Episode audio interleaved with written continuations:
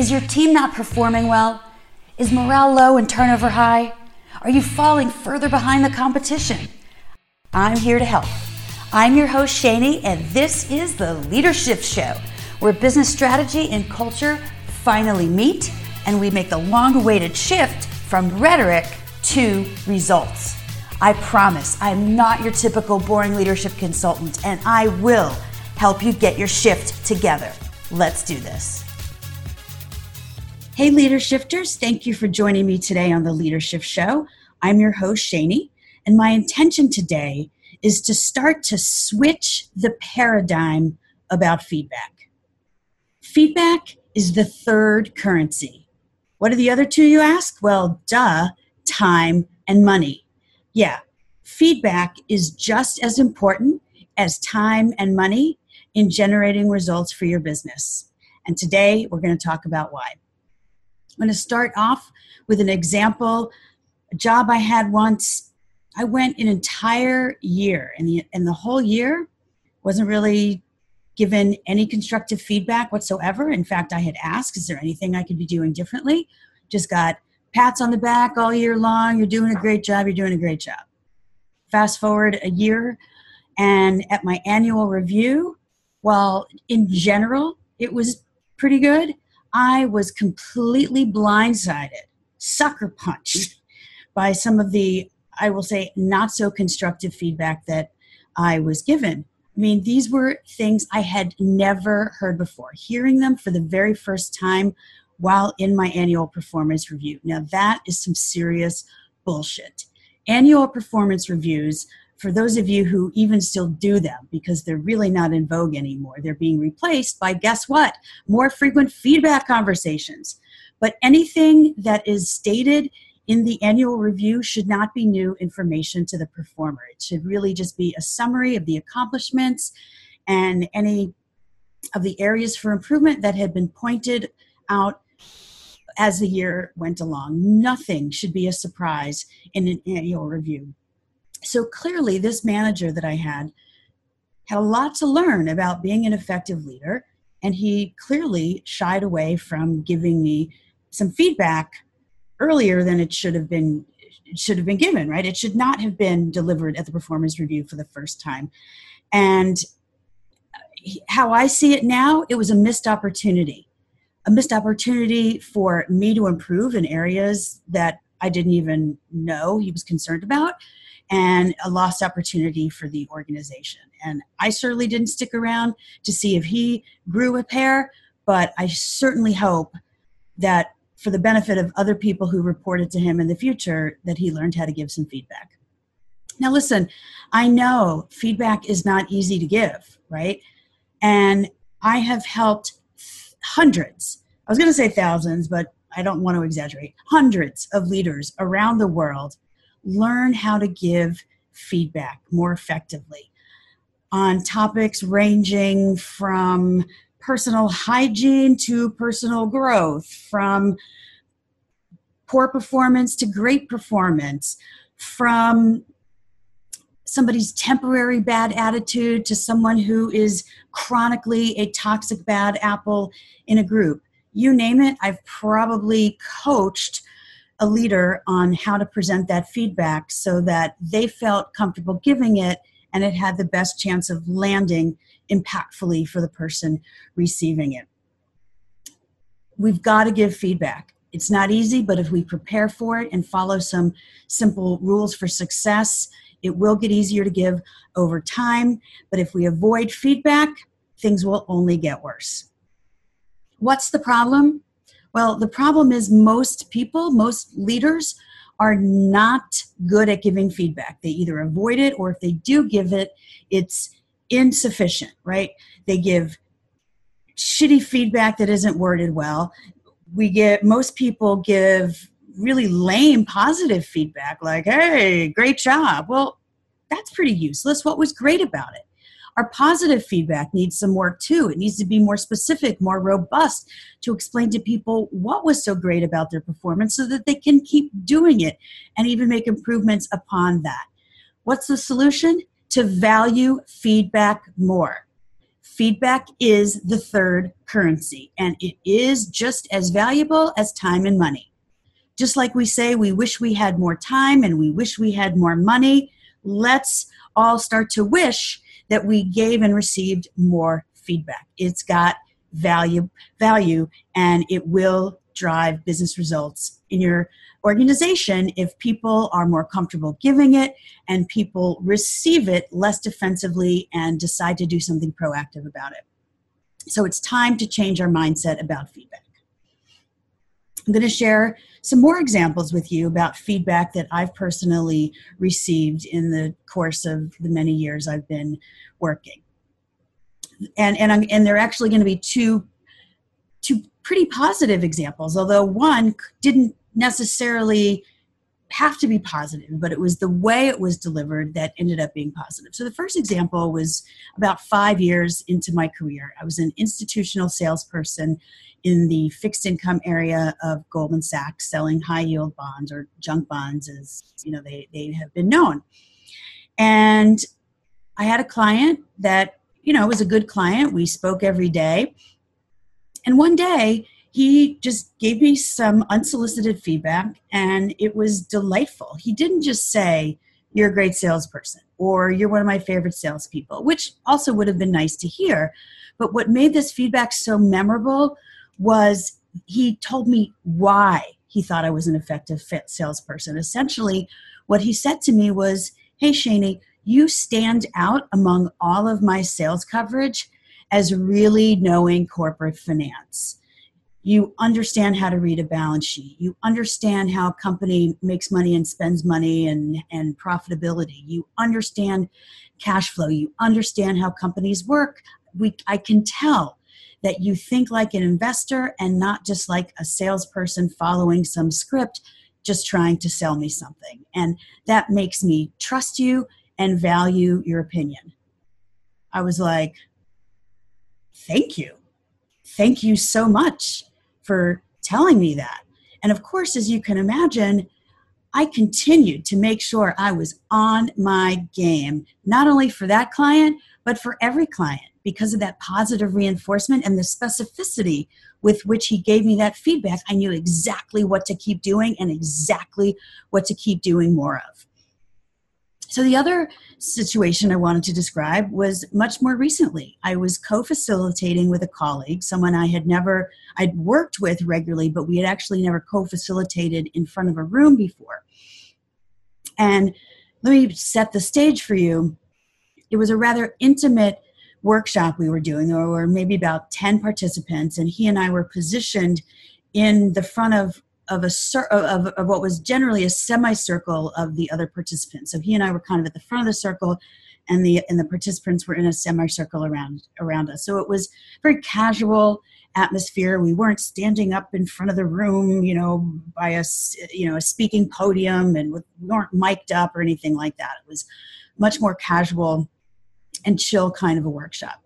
Well, I also have a tendency to pop up and go over to a whiteboard or a flip chart pretty regularly when someone says something I think is worth capturing, either to come back to or just to reinforce the learning. Like, let's get those key nuggets up on a flip chart or up on the whiteboard so that we don't forget them and we can refer back to them. And I didn't really think anything of it. This is my regular style of facilitation.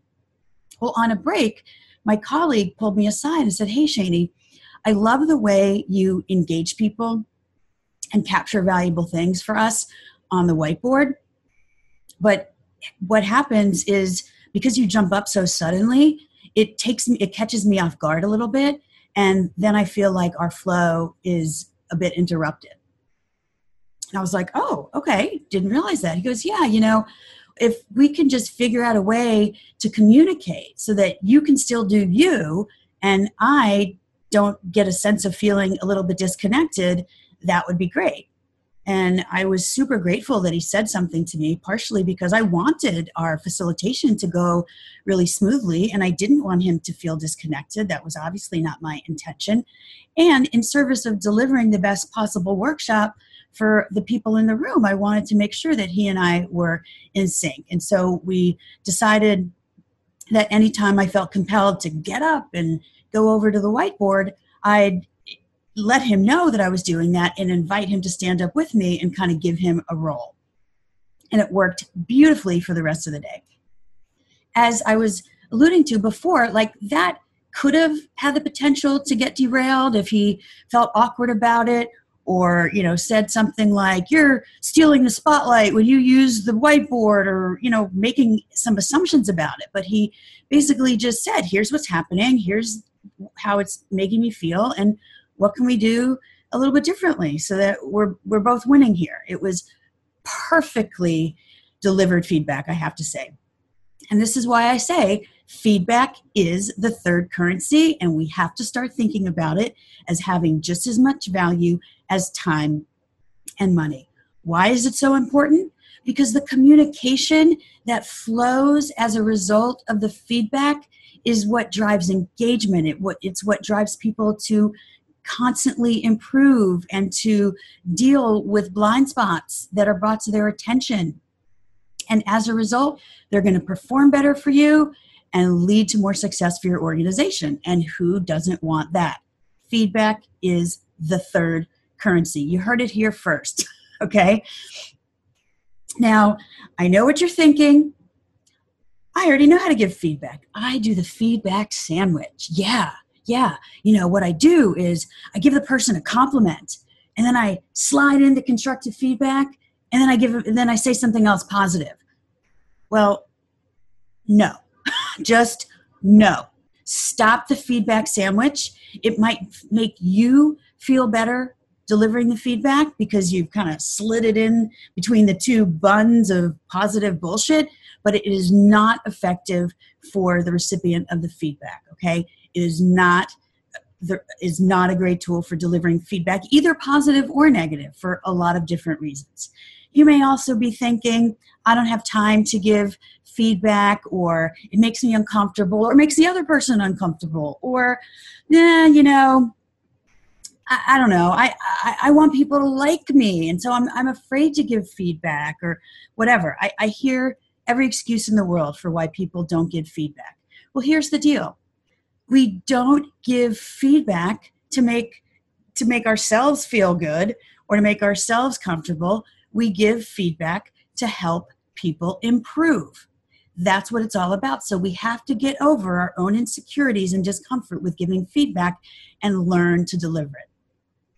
I feel so strongly about this that I am developing an entire online course with seven modules just on the subject of feedback as the third currency. We're working on that. Stay tuned. It'll be coming out within the next couple of months for you to access. But in the meantime, I want to leave you with five really great tips for how to deliver better feedback. So, number one, describe the situation that you heard or saw. Describe the observable behavior not your interpretation of what you saw, not what you're assuming happened. Literally, describe what was observed or what was heard. And if you didn't see it or hear it directly, get the person that's describing it to you to give you the specific things that were seen or were heard so that you can repeat those. Number 2, don't use ver- don't use adjectives you just use verbs to describe those actionable behaviors. Once we start using adjectives, we get into labels and judgments and assumptions, and people start to feel bad. So let me pause with these first two and just kick off an example that's going to showcase this. So, and this again is something that this is feedback that was actually given to me. One of my colleagues pulled me aside, or actually called me on the phone, and said, Hey, listen, on the last few team video conference calls, I noticed that your video was turned off and that you were on mute unless you were speaking. Okay, so she described the observable behavior, use verbs, no adjectives. Nowhere in there did she say anything like, you weren't paying attention or I know you were multitasking, right? No assumptions, no judgments, no interpretations, just what she observed that I wasn't on video, absolutely true, and that I was on mute unless I was speaking. Also, absolutely true. I could not debate those things because those were things that people had observed. Number three, describe the impact that the behavior you saw or heard about had on you or the team or the client or the organization or whoever was affected by the behavior that you are describing. So, again, for example, this is what my colleague then said to me. So, speaking for myself, it made me a little bit distracted, kind of wondering where you were and, and, and what you were doing. And for people on the team, what struck me is they were potentially missing out on some of your great insights that I know you normally offer on these calls when you are fully engaged and you're on video and you can see people and they can see you. Now, I don't want to make any assumptions about what you were or weren't doing, so let me just check in with you. Like, what's your perspective? What's going on for you? And then she gave me the opportunity to, to tell her what was going on. You know, maybe I hadn't done my hair and I didn't want to be on video, or maybe I really was multitasking. And in some cases, guilty as charged. And what this feedback reminded me of was I don't want to be disrespectful to my colleagues. And nobody called me disrespectful in the feedback. It occurred to me from hearing it wow, I can see how me not being on video and being fully engaged might come off as disrespectful not my intention. I need to be more mindful about being on video and contributing more in the meetings. Number four, turn the feedback conversation into a feed forward conversation. That's how it should progress and ultimately end because feedback that's just based in the past behavior isn't particularly useful. What is useful is the feed forward conversation about what's next. Now that this feedback has been articulated, now that the, these things have been brought to light, excuse me, what now? What do you want to do differently in service of more success? Excuse me, I definitely need a drink of water right now.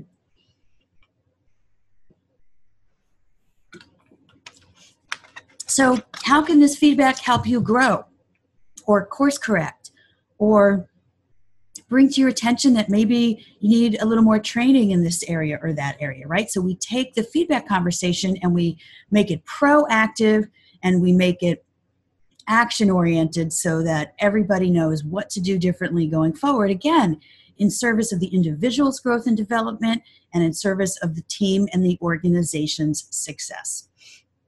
And to, to finish off with the example I was using, what she then said to me is, Hey, what do you need to feel fully present on these team calls? And is it something I can help you with?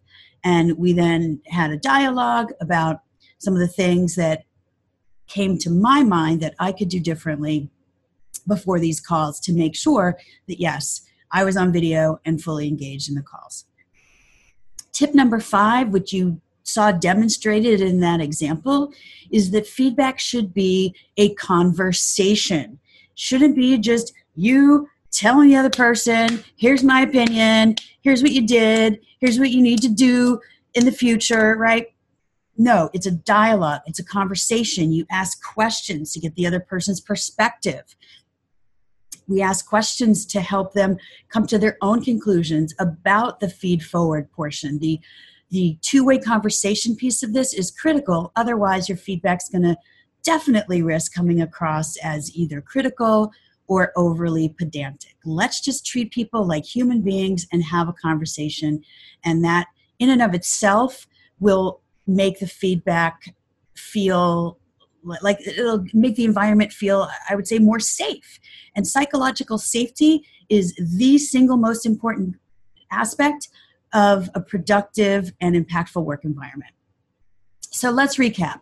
The five tips for more effective feedback. Number one, describe the situation and the observable behavior. Number two, use verbs, not adjectives.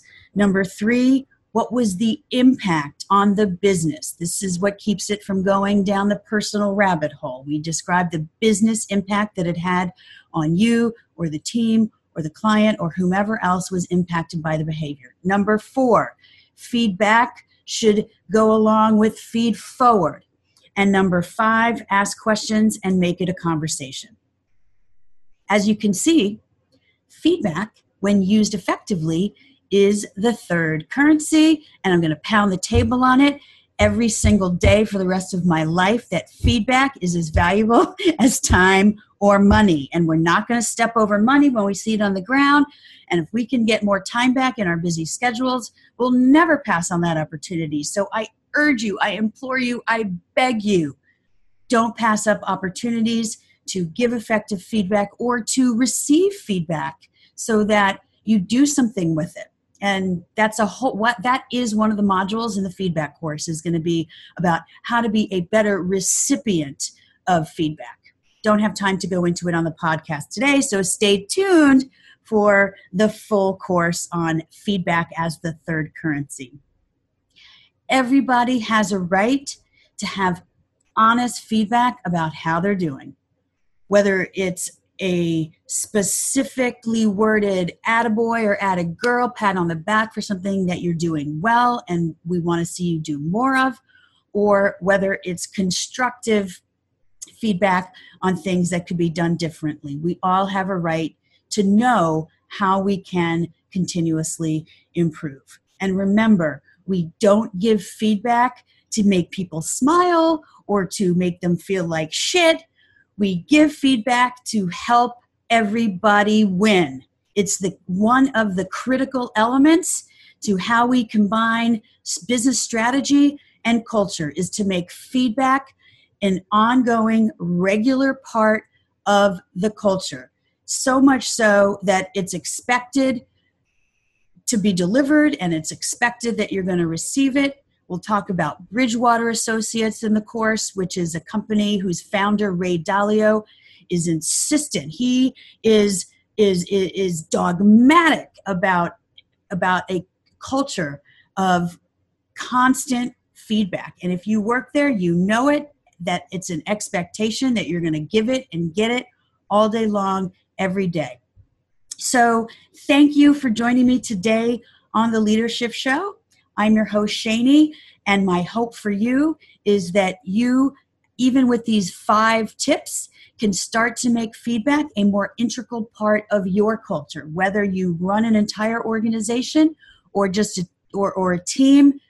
Let's get people more comfortable giving feedback. And of course, that starts with you. It takes practice. So go out there and give some feedback give some more detailed positive feedback give some constructive feedback that maybe you've been avoiding it doesn't have to be perfect but remember if we don't give it things just get worse we need the practice to change anything and the more you practice giving feedback the better you'll become at it and the easier it will become for you so, again, thank you for joining me today. If you have any topics that you'd like to hear about or any guests you'd like to see featured on future leadership shows, hit me up at hello at theleadershiftproject.com or make comments to any of our social media platforms. Thanks again.